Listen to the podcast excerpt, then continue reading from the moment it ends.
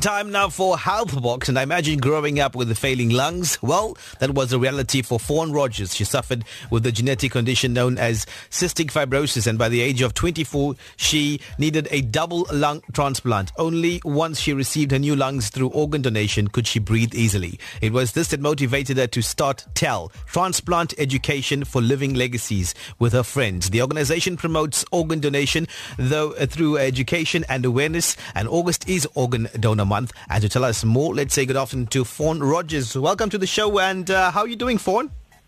Hi, thank you for having me. I'm great, thanks. Now, tell us more about TELL and uh, what your core mission actually is. So, as you mentioned, um, I was obviously affected by transplant. So we started, um, um, myself and fellow transplant colleagues sort of started trying to work out how we can make a significant difference, not in the number of donors, but in the number of transplants that take place in South Africa, because it's all very well uh, people becoming donors, but does that always lead to transplants?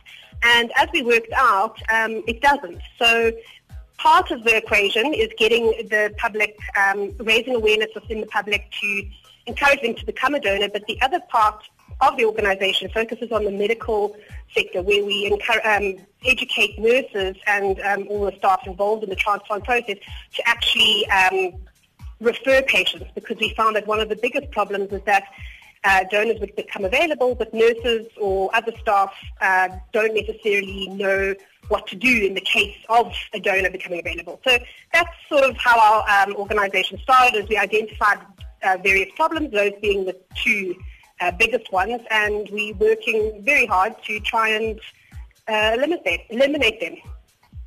Fawn, South Africa has a shortage of organ donors. Why is this the case, though?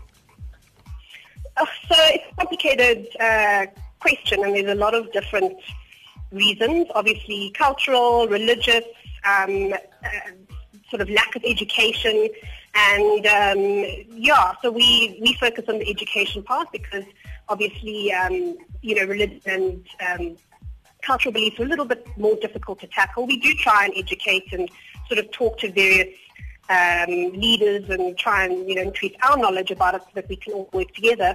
But education is the biggest um, the biggest barrier and the easiest one to tackle because a lot of people have heard of organ donation and they kind of you know give it a bit of thought and then leave it alone. But once they know more about it, it's you know a lot of mm. people are willing to donate. Now, your core mission is how does TELL aim to make that difference?